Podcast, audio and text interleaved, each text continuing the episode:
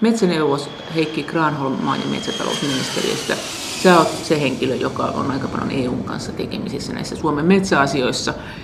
Alun perin hän aikoinaan sanottiin, että EU ei vaikuta Suomen metsäpolitiikkaan tai että se ei ainakaan kuulu EUlle. Nyt se on kyllä vaikuttanut aika paljon. Millä kaikilla tavoin EU vaikuttaa tavallisen Suomen metsänomistajan elämään esimerkiksi? Esimerkiksi maaseudun kehittämisasetuksen mukaisilla metsätaloustoimenpiteillä, eli kun meillä on kansallisia metsätukia, niin täytyy olla yhdenmukaisia EU-tukijärjestelmän menettelytapojen kanssa. Miten se EU haluaa kilpailua? Tietysti pitää noudattaa, että minkä tyyppisiin kohteisiin työnnetään ja sitten, että se ei vääristä tätä kilpailuasetelmaa. Tämän tyyppisiä asioita usein EU tarkastelee.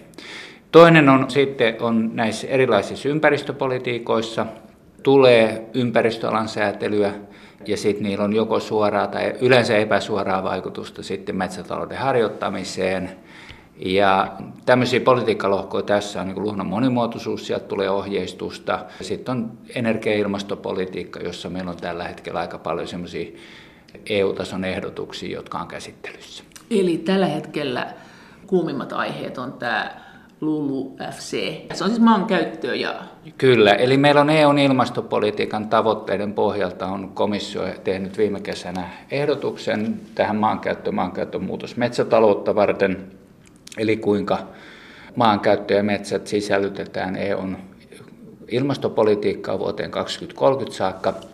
Ja lisäksi sitten loppusyksystä komissiosta tuli myös ehdotus tämän metsäenergian biomassan kestävyyden osalta. Nämä ei suoraan liity toisiinsa, mutta käsittelee osittain sitten samoja aiheita. Millä kriteerillä tämä, miten Suomi maatansa käyttää metsäksi, pelloksi tai rakentamiseen, niin miten tämä kuuluu EUlle?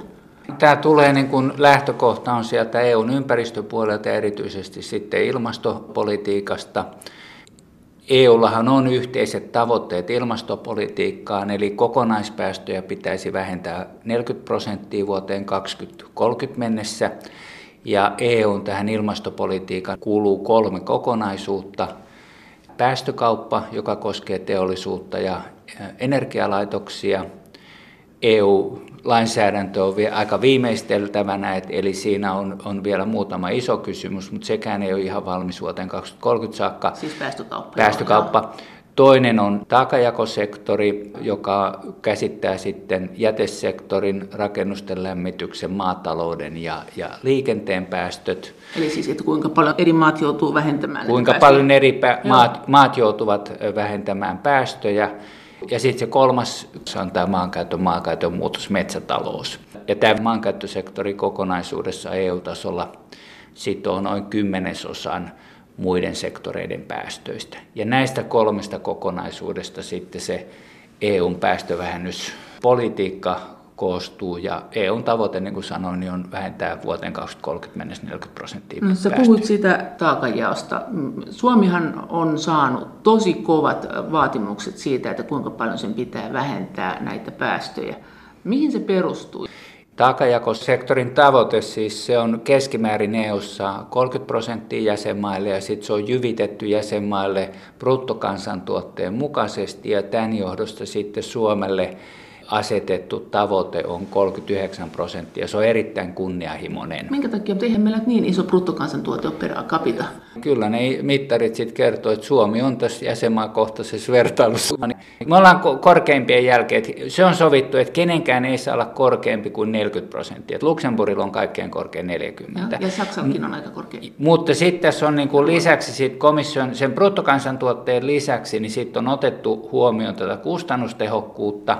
Komission arvioissa on ollut sitten, että Suomi on saanut sen korkean tavoiteprosentin, mutta sitten komissio myös ehdotti näitä tiettyjä joustokeinoja sen 39 prosentin päästövähennystavoitteen saavuttamiseksi.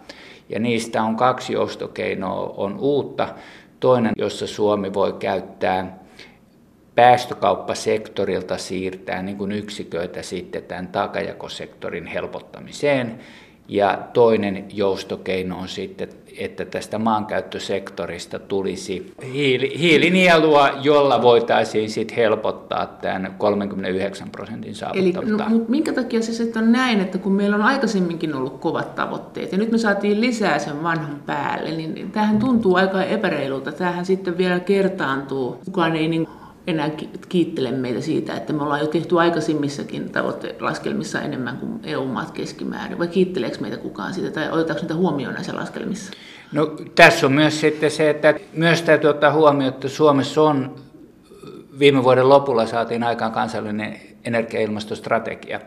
Ja Suomi on myös tässä strategiassa itse sitoutunut kunnianhimoisiin päästövähennyksiin. No mitä se tarkoittaa sitten, jos esimerkiksi me, meille on annettu kova tämä vaatimus, tämä 39 prosenttia, kun 40 on se maksimi tässä hiilen päästön vähentämisissä, niin jos se on kerran annettu sillä perusteella, että mikä on meidän bruttokansantuote per asukas, niin jos esimerkiksi meille tulee kova rakenteellinen taantuma, nyt sanotaan koko ajan, että ei Suomi pärjää, tässä alas mennään, niin korjataanko tämä sitten? Onko se nyt otettu jonain hetkenä laskettu, kun Suomella on mennyt hyvin ja sitten se on maailman tappiin, vaikka me romahdettaisiin taloudellisesti täysin. Onko tässä mekanismissa joku semmoinen, että me voidaan sanoa, että muutetaan niitä taakkoja? No Tämähän meidätkin vähän hämmästytti, kun me luultiin, että me ollaan 7-8 vuotta oltu taloudellisessa taantumassa, että meidän niin BKT-osuus niin. ei olisi ollut niin. Että tämähän on meidätkin mistä, ihan... Mistä ne sen nappasivat? Kyllä, ne on näistä ihan virallisista tilastoista. Mä en pysty sanoa sit mikä... Siinä on tosiaan tämä BKT niin, on vaikuttanut ja sitten kustannustehokkuus. Että se on herättänyt aika paljon keskustelua Suomessa. Mä olen ymmärtänyt, että, että kollegat on käynyt takajako-osalta nämä luvut läpi ja tullut nyt sitten siihen johtopäätökseen, että näillä tilastotiedoilla, joita, joita saadaan, niin tähän johtopäätökseen on tultu. Ja sen takia siinä takajakopuolessa keskitytään näitä joustomekanismia ja muiden kautta saamaan joustoa. Mutta tällä hetkellä se suurin vääntö on nyt, tai yksi isoja vääntöjä on se, että ovatko Suomen metsät niin sanotusti hiilinieluja, että imeekö ne enemmän hiiltä kuin mitä sieltä lähtee, kun sitä käytetään sitä metsää. Ja sitten tämä uusiutuvien energioiden kuvio tekee sen ongelman, että jos me käytetään uusiutuvaa energiaa eli puuta, niin sieltä lähtee hiiltä. Eikö näin ole? Et näistä laskelmista sitten riidellään, että miten nämä menee. Aivan oikein. Tässä on muutama iso ongelma. Ensimmäinen on juuri, mitä totesit, on se, että tämä komission ehdottamat laskentasäännöt tälle maankäyttö, maankäytön muutos ja metsätalous niin meidän luonnonvarakeskuksen tekemien arvioiden mukaan niin se johtaisi siihen, että meille ei tulisi tätä joustoa käyttää sinne taakajakopuolelle, vaan päinvastoin meille voisi jopa syntyä kansallisessa taseessa lisätaakkaa. Tässä kokonaisuudessa, niin mitä komissio ehdotti, niin ne laskentasäännöt on meille ongelmallisia sen takia, että sieltä näyttäisi tulevan, sen sijaan tulee niin joustoa, niin tulisi lisätaakkaa. Ja kuitenkin kokonaisuudessa historian valossa ja meidän niin kuin luonnonvarakeskuksen tekemien arvioiden mukaan meidän maankäyttösektori toimisi niin kuin nettonieluna, eli sitoo enemmän hiilidioksidia ilmakehästä kuin päästää. Mutta näiden monimutkaisten laskentasääntöjen takia tästä näyttäisi tulevan meille sitten lisärasite. On sanottu, että EU ei ota huomioon sitä, että kun meillä viljellään metsää, niin se sitoo hiiltä ja kun sitä viljellään tehokkaasti, niin se sitoo entistä enemmän hiiltä. Onko se näin, että sillä ei ole mitään merkitystä? Olisiko silläkään mitään merkitystä, vaikka me lopetettaisiin metsän uudistaminen? Siis todella ajatellaan, että olisi 100 hehtaaria metsää jollain ihmisellä, se hehtaarin hakkaa joka vuosi. Siis sadan vuoden päästähän se on taas hakkuukypsyä viimeistään. Niin siinä on tämmöinen rotaatio. Kyllä. Mutta jos sen istuttaa heti ja hoitaa heti, niin sehän lähtee tietysti kasvuun nopeammin. Tai tiedätkö, että varmaan niin vadelmaa ja pihlajaa sinne kasvaa. Kyllä se varmaan biomassaa kasvaa, mutta ottaako komissio huomioon tätä, että ihminen voi vaikuttaa siihen, paljonko se sitoo sitä biomassaa? Tämä, on, tämä kuuluu niin hyvin vaikeisiin laskentasääntöihin. Meillä on kaksi asiaa. Toinen, että miten tässä maankäyttö, maankäytön muutos, eli niin sanottu LULUSEF-sektorilla nämä lasketaan. Ja sitten on se toinen kokonaisuus, että kuinka paljon tämän maankäyttösektorin joustoa voidaan siirtää sinne taakanjakopuolelle.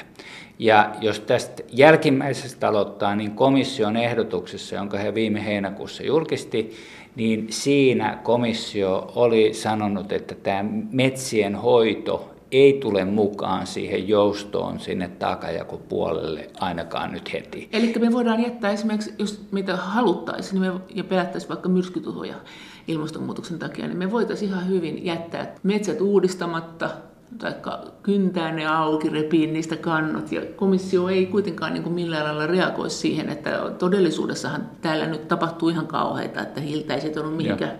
No tässä, tämä mitä komissio sanoi, niin tämä, tämä on niin kuin maiden tasolla tapahtuvaa laskentaa. Että tämä, niin kuin, tämä ehdotus ei vaikuta suoraan yksittäisten metsänomistajien eikä metsäyritysten Joo. toimintaan. Joo. Mutta se, mikä on näissä komissioehdotuksissa mukana, on se, että jos Suomi esimerkiksi hävittäisi metsää ja muuttaisi sen muuhun maankäyttöluokkaan, pelloksi tai rakentamiseksi, niin se on mukana näissä, komission mukana näissä laskelmissa täysmääräisesti. Et me ei Eli, tavallaan saada, meitä tavallaan rangaistaan siitä, jos me muutetaan metsää johonkin muuhun. Kyllä. Et siinä vaiheessa komissio onkin sitä mieltä, että kyllä se nyt sitoo hiiltä, se metsän kasvatus ja sitä ei saa muuttaa, mutta sitten muuten se ei olekaan sitä mieltä. No, tämä on se yksi meille kipukynnys, eli kun Suomi on EU-metsäsin maa ja meillä tapahtuu koko ajan yhdyskuntarakentamista ja meillä jonkun verran edelleen peltoja raivataan metsistä, niin se johtaa, meille tulee niin kuin aika isot laskennalliset päästöt tästä yhdestä toimenpiteestä. Ja se, mikä tässä on meidän mielestä epätasapainosta, on se, että tämä maankäytön muutos metsästä rakennettuun maahan tai pelloksi otetaan täysmääräisesti huomioon, mutta sitten sitä hyvää metsänhoitoa, jota me harjoitamme, niin sitä ei, niin se, sitä ei oteta, tai jos se otetaan, niin se otetaan hyvin rajoitetussa muodossa. Tämä on se epätasapaino, joka meitä Suomessa aika paljon harmittaa. Metsäneuvos Heikki Granholm maa- ja metsätalousministeriöstä.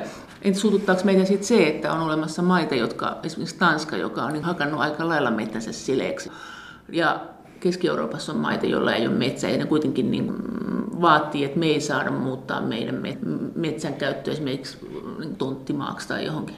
Komission ehdotuksessa harmittaa myös sitten se, että tämä, jos ei metsästä maata muutetaan metsäksi, eli harrastetaan tämmöistä pellometsitystä, niin sekin laskettaisiin täysmääräisesti hyväksi.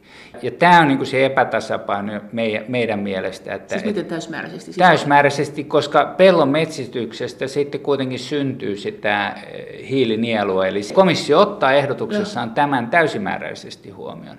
Eli komission ehdotus ottaisi täysmääräisesti huomioon nämä maakaton muutoksesta aiheutuvat nielut ja päästöt.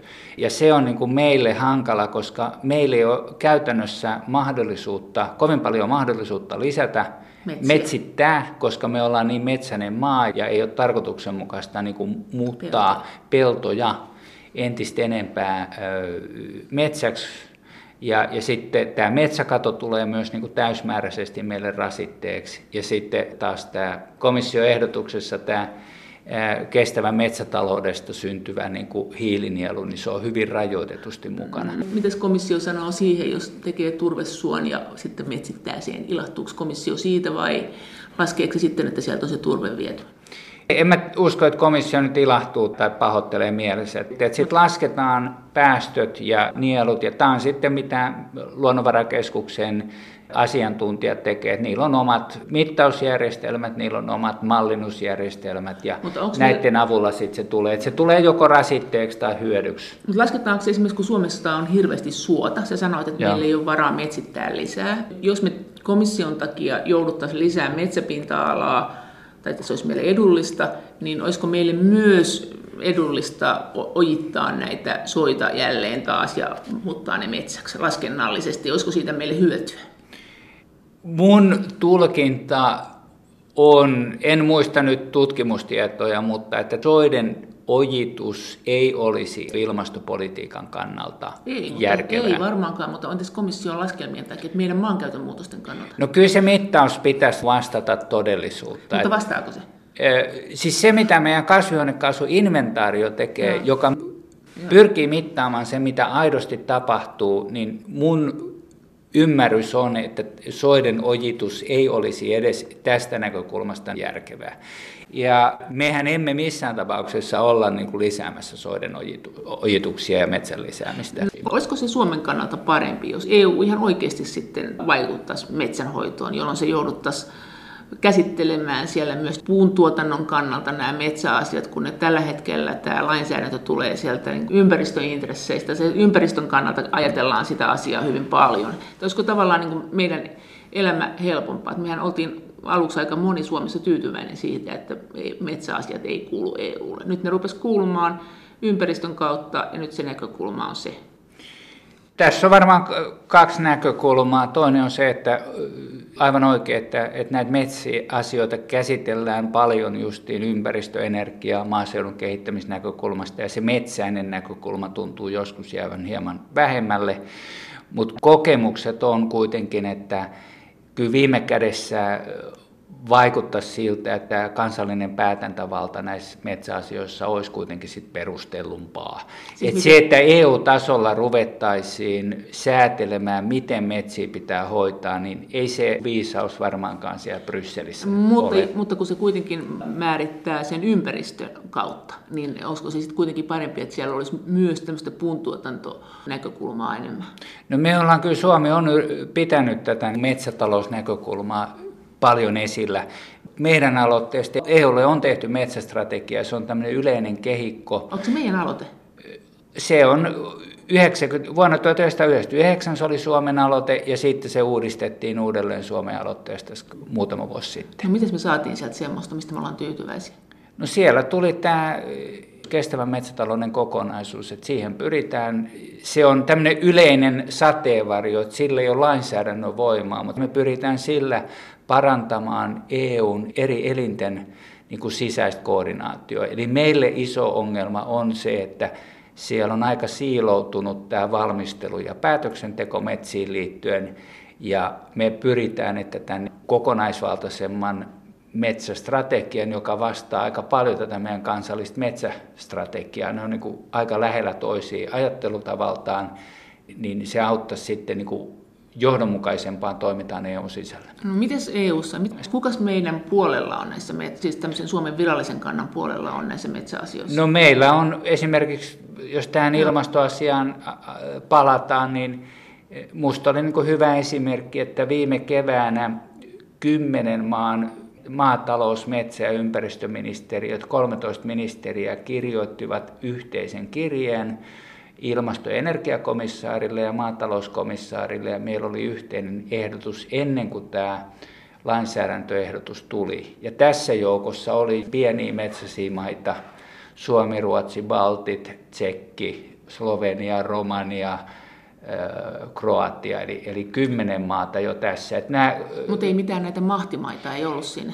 Se oli tarkoituksella pienten metsäisten maiden yhteistulo, mutta me ollaan käyty saksalaisten kollegojen kanssa keskustelua ja tiedän, että meidän ministeri Tiilikainen on käynyt Saksan ministerin kanssa keskusteluja, käynyt korkean tason keskusteluja Ranskan, ranskalaisten kanssa ja, ja, ja tätä niin sekä teknisen tason keskustelua että korkeimman poliittisen tason keskustelua käydään koko ajan näiden lainsäädäntövalmistelujen yhteydessä. No missä, minkä takia nämä pienet maat oli yhdessä? Minkä lailla meidän edut eroaa isojen maiden eduista? Se ei ehkä eroa isoista maista, mutta että tässä koettiin, että on hyvä, että pienten maiden ääni myös kuuluu. Et isoilla mailla on selkeästi painoarvoa jo itsessään, kun ne tekee ennakkovaikuttamista EU-asioihin. No mikä se konkreettinen asia oli, mihin me pienet maat ennen kaikkea haluttiin? Niin me nostettiin ääneen? nimenomaan esille siinä meidän eh, keväisessä ennakkovaikuttamisessa tämä metsien rooli.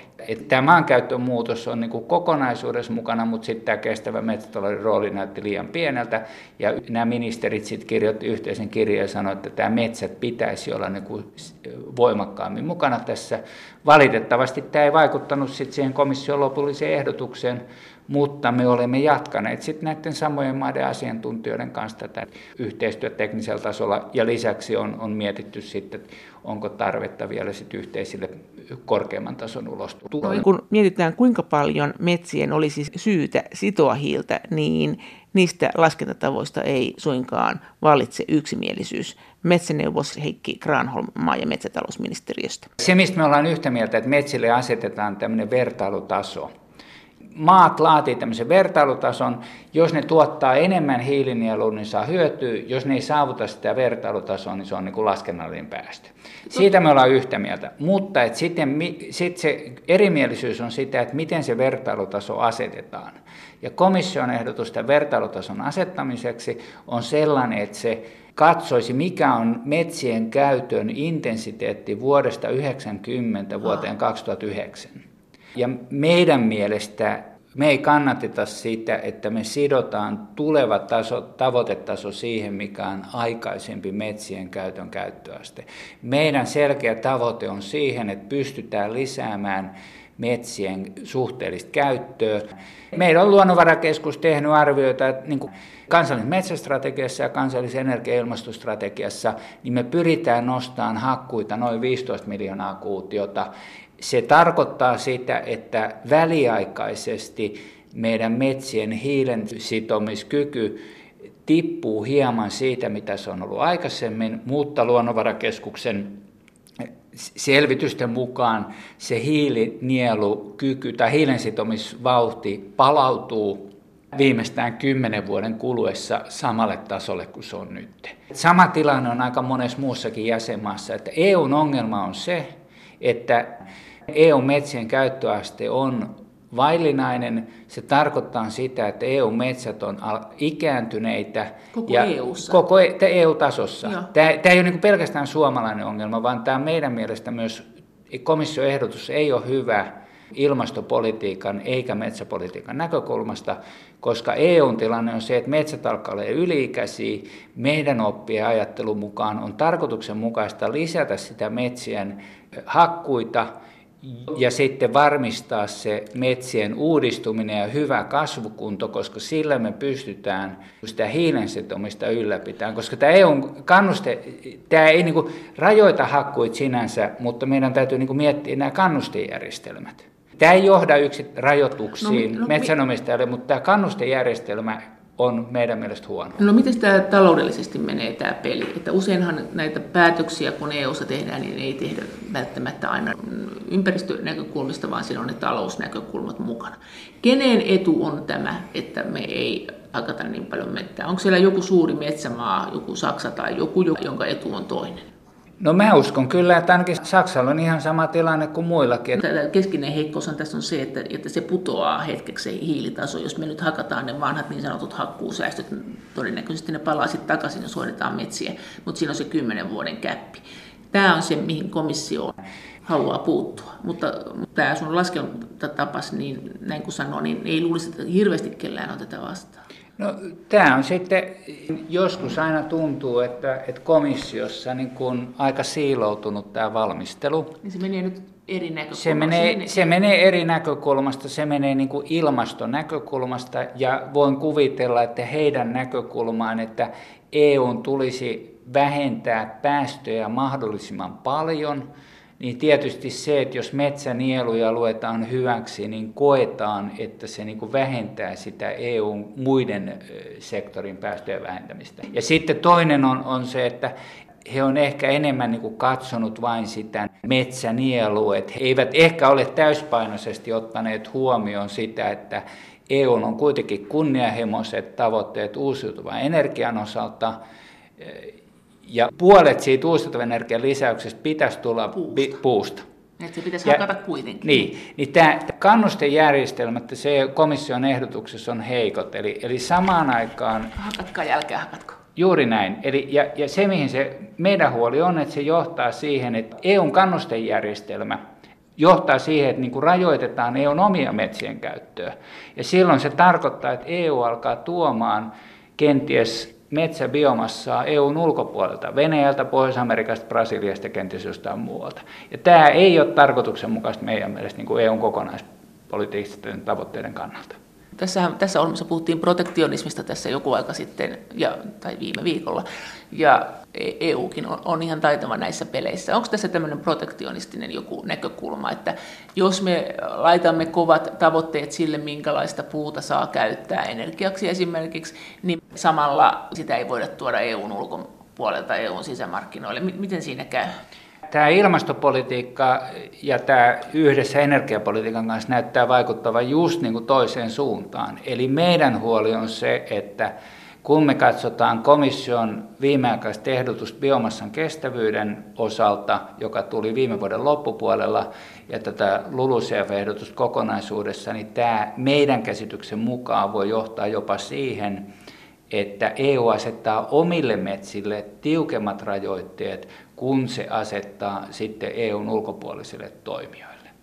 Ja vastaavasti sitten tämä ihan Pariisin sopimuksen mukaisetkin velvoitteet, niin vaikuttaa siltä, että tällä EUn omalla lainsäädäntöehdotuksella me laitetaan se rima aika korkealle, ja en ole vakuuttunut, että muiden maailman maiden osalta tämä maankäyttösektori tulisi ihan näin tiukalle.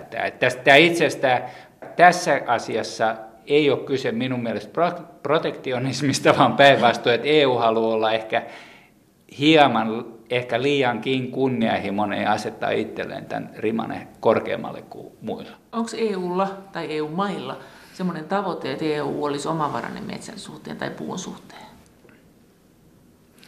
Ei ole kirjattu sellaista, mutta että kyllä toi, esimerkiksi tämä bioenergia, tämä uusiutuvan energian lisääntyminen, kun siitä niin kuin puolet rakentuu sen metsäbiomassan varaan ja samaan aikaan pyritään lisäämään EUn omavaraisuutta energiatuotannossa, niin kyllä kun nämä katsoo niin kuin yhteen, niin se tarkoittaa, että hyvähän se olisi, jos EU voisi käyttää entistä enemmän kestävästi omaa metsävaraansa muun muassa energia, mutta myös muuhunkin tuotantoon. Paljon se säätelee sit sitä puuta, mitä saa tuoda, siis sen ympäristönäkökulman ja kestävyyden kannalta. Että jos me tuodaan haketta esimerkiksi Venäjältä tai tuolta Atlantin yli, niin miten se sitten on? Kuinka paljon me voidaan mennä sanomaan siitä, että kuinka se on tuotettu tai kuinka paljon EU edellyttää, että siitä kysytään?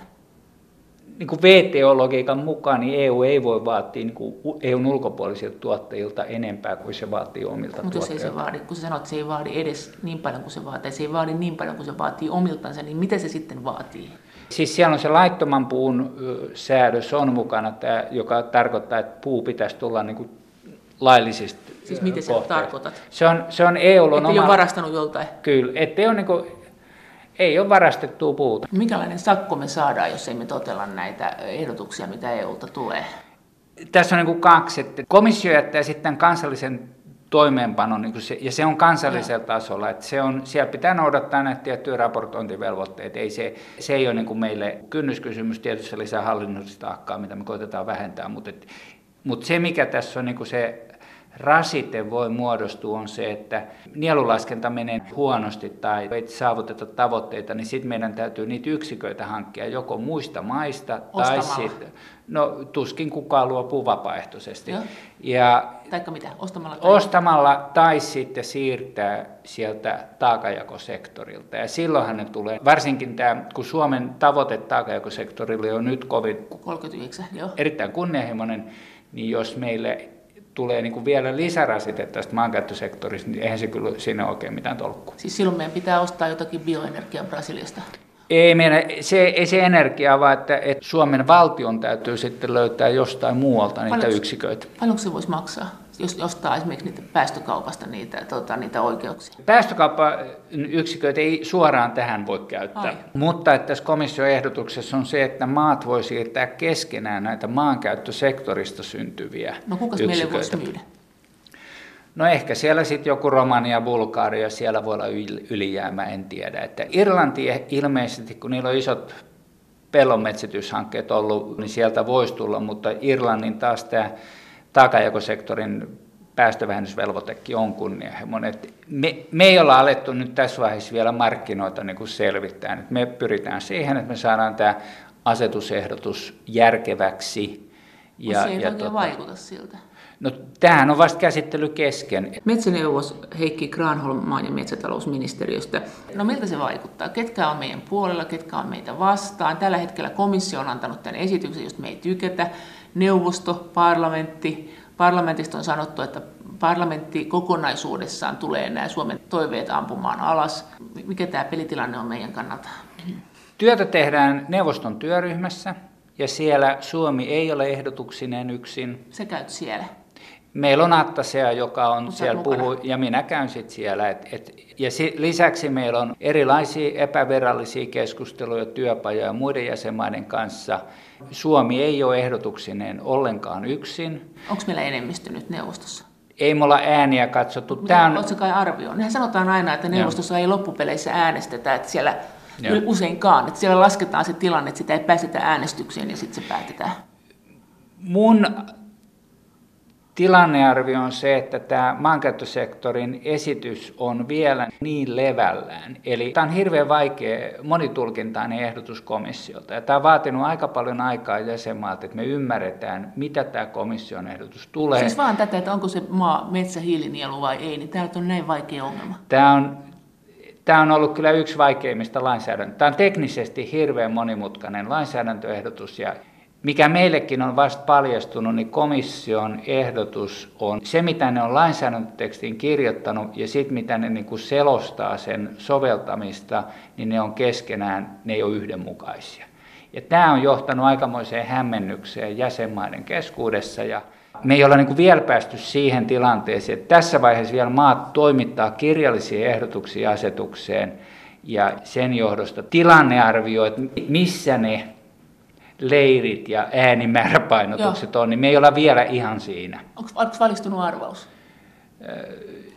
Varmasti saadaan jotain muutoksia, mutta kuinka paljon ja mitkä ne. Et me ollaan Suomessa keskitytty, meillä on ollut viisi tekstimuutosehdotusta, me ollaan oltu niin kuin etupainotteisena. Ja ne on, ja ne on nämä, että mm, hiilinieluja meidän Kyllä. metsät on, ja sitten mikä se toinen on? No meidän niin kuin isot tavoitteet on se, että tästä ei saa syntyä rajoitetta meidän puun käytölle ja biotaloustavoitteille. Että ei tulisi niin kuin edes mielikuvaa siitä, että me käytettäisiin metsiä kestämättömästi näiden epäkelpojen laskentasääntöjen takia. Se on niin ykkönen.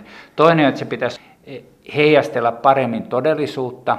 Eli jos meidän maankäyttösektori ja metsät on kokonaisuudessa merkittävä hiilinielu, niin meidän mielestä ei ole kauhean hyvä, jos sitten tämmöisen keinotekoisiin laskentasäännöin ne kääntyy laskennalliseksi päästöksi. Et se vie aika paljon uskottavuutta EUn ilmastopolitiikalta. Me emme sano, että ne pitää olla täysin yksi yhteen, mutta että jos on nielu, niin ei siitä pitäisi meidän mielestä olla laskennallista päästöä. Ja kolmas on sitten se, että meidän mielestä, jos maankäyttösektori on nielu, niin me emme näe mitään syytä, miksi metsät eivät voisi olla sitten mukana siinä joustossa, rajoitetussa joustossa maankäyttösektorilta osaksi sinne taakajakosektoria. Siis tarkoittaa siis, miten se nyt... Eli metsät ei ole mukana komissioehdotuksessa vielä, että siitä tulisi helpotus tähän 39 prosentin Suomen velvoitteeseen. Eli siis sitä hiilinielua. Kyllä. Ei se sama asia, niin että hiilinielua ei oteta huomioon. Niin. Metsiä ei oteta huomioon, mutta sen sijaan maatalousmaan toimenpiteet otetaan. Ja metsittämistoimenpiteet. Niin meidän mielestä tässä ei ole, niin kuin, me ei nähdä tähän niin kuin mitään perustetta. No miten se sitten menee, että jos me ihan oikeasti tuota ei välitettäisi yhtään mitään. Jos me vaan sanottaisiin, että ei, hakataan kaikki nyt sileeksi ja tota, nyt puu rupeaa taas menemään, jos nousukausi tulee ja itse asiassa ei viititä istutellakaan, että on hankalaa ja kuka sen tietää, että kasvaako ne tulee joku hyönteinen ja syö kaikki, vaikka sanottaisiin näin, niin mitä EU meille mahtaisi?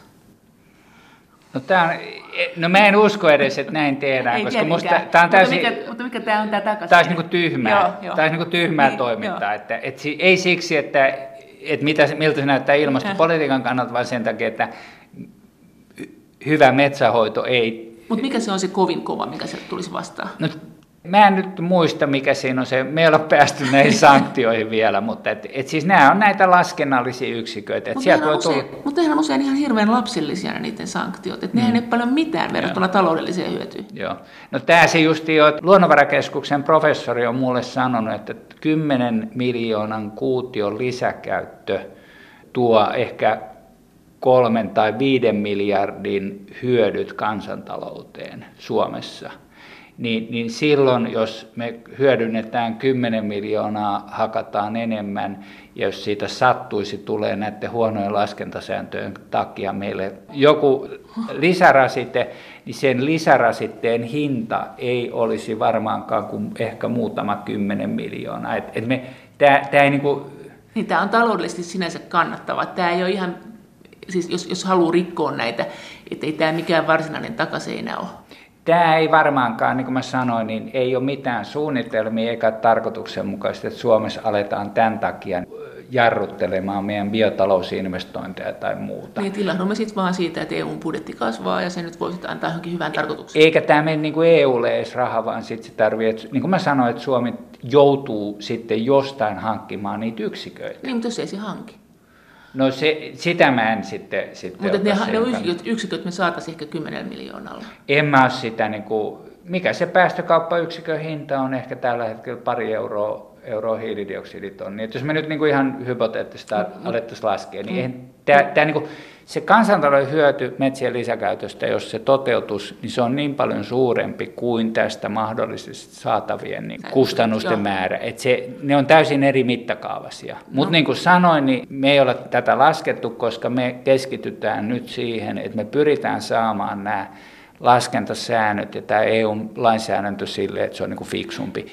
Tämä ei ole ainoastaan Suomen ongelma, vaan tämä on eurooppalainen kysymys. Mutta onhan tämä meilläkin, että ei tästä mitään yksimielisyyttä. Että Olli Tahonen, joka on sentään kun metsäalan professori, on kritisoinut näitä sekä MTK että teidän maa- ja metsätalousministeriön, teillähän on aika lailla samanlaiset ajatukset, niin teidän ideoita ja sanonut, että, että tämä ei ole oikein, tämä, että me pyritään sanomaan, että metsät on hiilinieluja tässä määrin. Joo.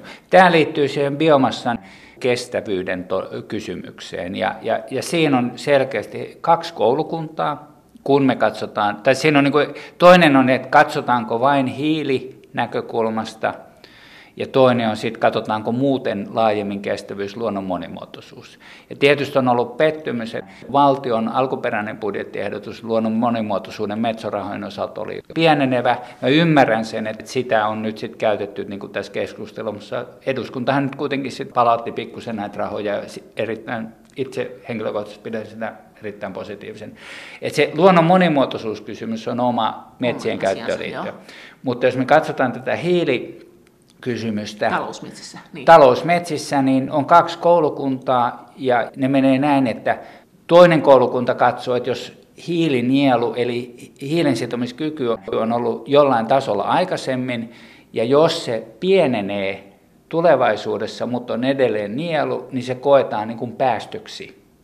Ja toinen koulukunta on sitten se, että niin kauan kuin nielu on nielu, luonnontieteellinen nielu, niin. että se on positiivinen, niin silloin se on nielu. Ja, ja, ja tämä on niinku se kaksi koulukuntaa, jotka tässä niinku selkeästi, mä oon kanssa ihmetellyt, kun tämä tuntuu niin vaikealta niin tutkijoille kuin kaikille muillekin, niin meillä on selkeästi kaksi koulukuntaa, että toinen, toisten mielestä, että se nielutaso, joka on ollut aikaisemmin, että se pitäisi säilyttää, jos se ei säilytetä, se on päästö, eli lisääntyvän metsien käytön osalta, mutta minun käsitykseni on, ja, ja näyttää myös muutkin, jotkut tutkijat tukevan sitä, että niin kauan kuin me ollaan nielupuolella, niin, niin se on, tuottaa sitä ilmastohyötyä. Metsäneuvos Heikki Granholm maa- ja metsätalousministeriöstä. No, mutta jos tässä kuitenkin tilanne on se, että maksimissaan tulee jonkun parin kymmenen miljoonan euron kustannukset, kun me joudutaan maksaa siitä, että me ei saada näitä tavoitteitamme täyteen, niin kannattaako tähän edes kiinnittää huomiota? Nyt kun siellä virkamiehet menee sinne ja tänne ja tonne ja mietitään ja pohditaan ja palkataan ja lasketaan, niin eikö me voitaisiin vaan sanoa, että joo me maksetaan, älkää häiritkö meitä? No kyllä mun kukkarissa ainakin 20 miljoonaakin olisi aika paljon rahaa. On, että, kyllä virkamiesten palkatkin on paljon. No, siellä on No kyllä mä nyt sanoisin, että et, et mun palkka ei ole niin iso eikä meidän kollegojen, että, ja lisäksi nämä matkakustannukset tai nyt siihen niin kuin hyötykustannus verrattuna, niin mä uskon, että siis musta tässä on niin kuin se iso kuva on myös se, että Tällä voi olla haitallisia heijastusvaikutuksia, että jos tehdään tämmöisiä keinotekoisia laskentasääntöjä ja ne johtaisi siihen, että meidän metsät miellettäisiin nettopäästöksi, niin se mielikuva sitten, tämmöiset virheelliset tahtoo helposti sitten niin kuin realisoituu muuten, että aletaan sitten väittämään, että Suomen metsät ei ole kestävästi hoidettuja. Että se voi olla imagovaikutus sit meidän niin kuin metsätalouden harjoittamiseen. Että ihmiset mieltä, että kun teille tulee laskennallisesti taakkaa, niin kuin päästöä, vaikka todellisuudessa on nielu, niin se voi niin harmittavasti sit siirtyä myöhempiin keskusteluihin ja mielikuviin, että miten Suomessa harjoitetaan kestävää metsätaloutta, niin sen takia nämä on mun mielestä hyödyllistä, että näistä virheellisistä mielikuvista niin pyritään pääsemään eroon jo tässä mahdollisimman alkuvaiheessa. No miten tämä tulee vaikuttaa tähän tämä EU niin siihen, että meneekö kuitupuuta sellukattilaan vai ei? Eli siis käytetäänkö tätä risua, jota ei saada tukiksi ja oksaa ja kenties jotakin lenkoa, niin äh, kuiduksi vai polttoon? Siellä on sitten eri pöydissä keskustellaan näistä niin sanotuista arvoketjuajatteluista. Miten EU vaikuttaa ei, tähän? Ei, EU, tällä Eikö lainsäädännöllä EU ei tule vaikuttaa tähän. Ei vaikuta siihen. No miten kun komissio tekee sitä talousohjausta, jonka neuvosto osin hyväksyy, niin tämähän vaikuttaa meidän talouteen tämä metsätalous Suomessa mm. suuresti, niin tuleeko sieltä, sieltä talousosastolta sitten sivusta tukea sille osastolle, joka haluaa, että metsien käyttöä tehostetaan ja metsätaloutta lisätään? Tämä on, tämä on minusta hyvä, että komissiokaan ei ole monoliitti, ykselitteinen. Että siellä komission sisälläkin on ihan samoja näitä intressejä, mitä tässä on kussakin jäsenmaassa. Ja, ja se, mikä tässä on meille tietysti tämä niin kuin biotalouden muutos kohti biopohjaista kierrätystaloutta, ekotehokasta taloutta, että se on se, mihin me pyritään. Ja meidän mielestä tämä komission maankäyttö LULUCF-ehdotus voi tietyltä osin jopa sotia sitä niin kuin vastaan. Tämä niin kuin kuvastaa hyvin, että EUn sisälläkin on paljon erilaisia politiikkalohkoja, ja ne ei kyllä mene niin kuin ihan yksi yhteen aina keskenään. No onko se sitten kuitenkin niin, että se talousohjaus ajaa kaiken yli loppupeleissä? En mä nyt sanoisi, että se kaiken yli menee. Mutta onko se tärkein niistä? Se ei tässä lainsäädäntöehdotuskäsittelyssä mun mielestä ei ole tullut niin selkeästi No oletteko te kysynyt sieltä, että saammeko ennakkoratkaisu, miten tämä vaikuttaa meidän talouteen, että laskekaa tekin nyt siellä ja sitten me esittelemme sen täällä? No mä en tiedä, mitä nämä niin pyst- ei ne laske. Ne, komissio on tehnyt ne vaikutusarviot, ne, ne, ne on sitten siinä. niitä, niistä käytiin pitkät keskustelut ja moni jäsenmaa oli tyytymätön tähän, niin kuin, tähän, tähän koko vaikutusarvioon, että siinä nyt kun kysyt, niin, niin mun mielestä siellä ei ollut näihin niin kuin, taloudellisiin vaikutuksiin kiinnitetty riittävästi huomioon. Entäs mitäs, mitä EUsta on tulossa tämän jälkeen, mitä sä oletat sellaista, mikä koskee Suomen metsiä? Tuleeko sitten nämä isot liikennepolttoaineväännöt? Nehän on tuossa ihan nurkan takana odottamassa, että saako puuta käyttää biopolttoaineeksi. Sanotaan, että siinä on huono hyötysuhde. Siihen tulee nämä samat ongelmat kuin mitä on Komissiota on tullut ehdotus tämän biomassan niin kuin kestävyyskriteerin osalta, no. ja ne, se liittyy tähän osaltaan tähän hiilinieluasiaan. Mutta se on erilainen? Sit taas? Se on erilainen, se koskee yksittäisiä toimijoita, että ne on niin kuin erityyppisiä, ne on eri pääosastolta tulleet ehdotuksia, ne koskee niin kuin toimijoita. Siinä Suomi on tehnyt aktiivista ennakkovaikuttamista ja tehdään edelleen töitä sen. Entäs miten EU eri maiden metsäpolitiikat eroavat toisistaan? Jäsenmaat on hyvin erilaisia, sitä me korostetaan myös Suomessa. Että kun jäsenmaat on niin erilaisia, niin sen takia pitää sallia niin kuin sitä liikkumavaraa tässä toimeenpanossa. Mikä, se, mikä siinä on se ero? Tietenkin meillä on yksityismetsiä ja sitten meillä on aika paljon valtion metsiä, mutta mikä tässä on se niin suuri ero? No kyllä se tulee, niin omistajarakenteesta tulee ero, eli, eli esimerkiksi Puolassa niin valtio omistaa varmaan 95 prosenttia metsistä, niin kyllä se niin kuin vaikuttaa. vaikuttaa. niin Ruotsissa on ihan ihmeellisen näköistä. Siellä omistaa ne tehtaat niitä? Mm. Vai? Siellä on jo yritykset omistaa joo. aika paljon. Sitten jossain, niin kuin, kyllähän se on, kun metsäekosysteemi on erilainen Välimeren maassa kuin täällä meidän boreaalisella havumetsävyöhykkeellä, niin kyllä se vaikuttaa. Onko Välimeren maillakin oma metsäpolitiikka? On, on. Espanja, Portugali ja Italia on isoja metsämaita. Miten se eroaa? Siis, Niiden tavoitteet ja politiikat ja omistukset? No se on ollut minusta niin mielenkiintoista, että tässä, tässä LULUCF maankäyttöehdotuksessa, niin meillä on aika paljon samanlaisia kysymyksiä, niin kuin näkökulmia kuin Espanjalla ja Portugalilla. No mikä se on ero? Tyypillinen ero Välimeren maalle, että siellä on se metsäpaloton iso ongelma. EU on tehnyt tämmöistä niin informaatio-ohjausta, perustanut keskuksia, joissa seurataan tämmöistä niin kuin paloindeksin kehittymistä ja sitten jäsenmaat esimerkiksi avustaa toisiaan niin palon ehkäisemisessä, joissain tapauksissa jopa niin kuin palon sammuttamisessa ja tämän tyyppistä yhteistyötä on. Ja tämä on niin kuin hyvä. Ei meillä ole mitään sitä vastaan. Yksi vielä sanoi EU-lisäarvo, niin, niin esimerkiksi näiden metsätuholaisten torjunnassa, niin se on meidän mielestä kyllä niin kuin tosi tärkeää. Mutta toimiiko se? Kyllä se toimii, että, että ei ole ne Portugalin tuhot, ei ole levinnyt muihin niin maihin. Siellä oli, ne, siellä oli semmoinen tuholainen, joka veti ne mäntymetsät. Kyllä. Tämä on ollut niinku semmoinen, mitä me ollaan pidetty tärkeänä, että, että vaikka muuten EU ei siis saisi säädellä metsätaloutta, niin näiden niin kasvinsuojelu metsätuhokysymysten osalta täytyy olla niin hyvin tiukatkin menettelytavat. Että se on niin se esimerkiksi, missä EU tuo niin lisäarvoa. Näin sanoi metsäneuvos Heikki Granholm maa- ja metsätalousministeriöstä. Kiitos teille viesteistä. Kaikki viestit ovat aina erittäin tervetulleita ja niitä voi lähettää esimerkiksi sähköpostiosoitteeseen maija.elonheimo.yle.fi ja sen lisäksi me voimme aina keskustella yhdessä näistä asioista lähetyksen aikana kanavan lähetysikkunassa.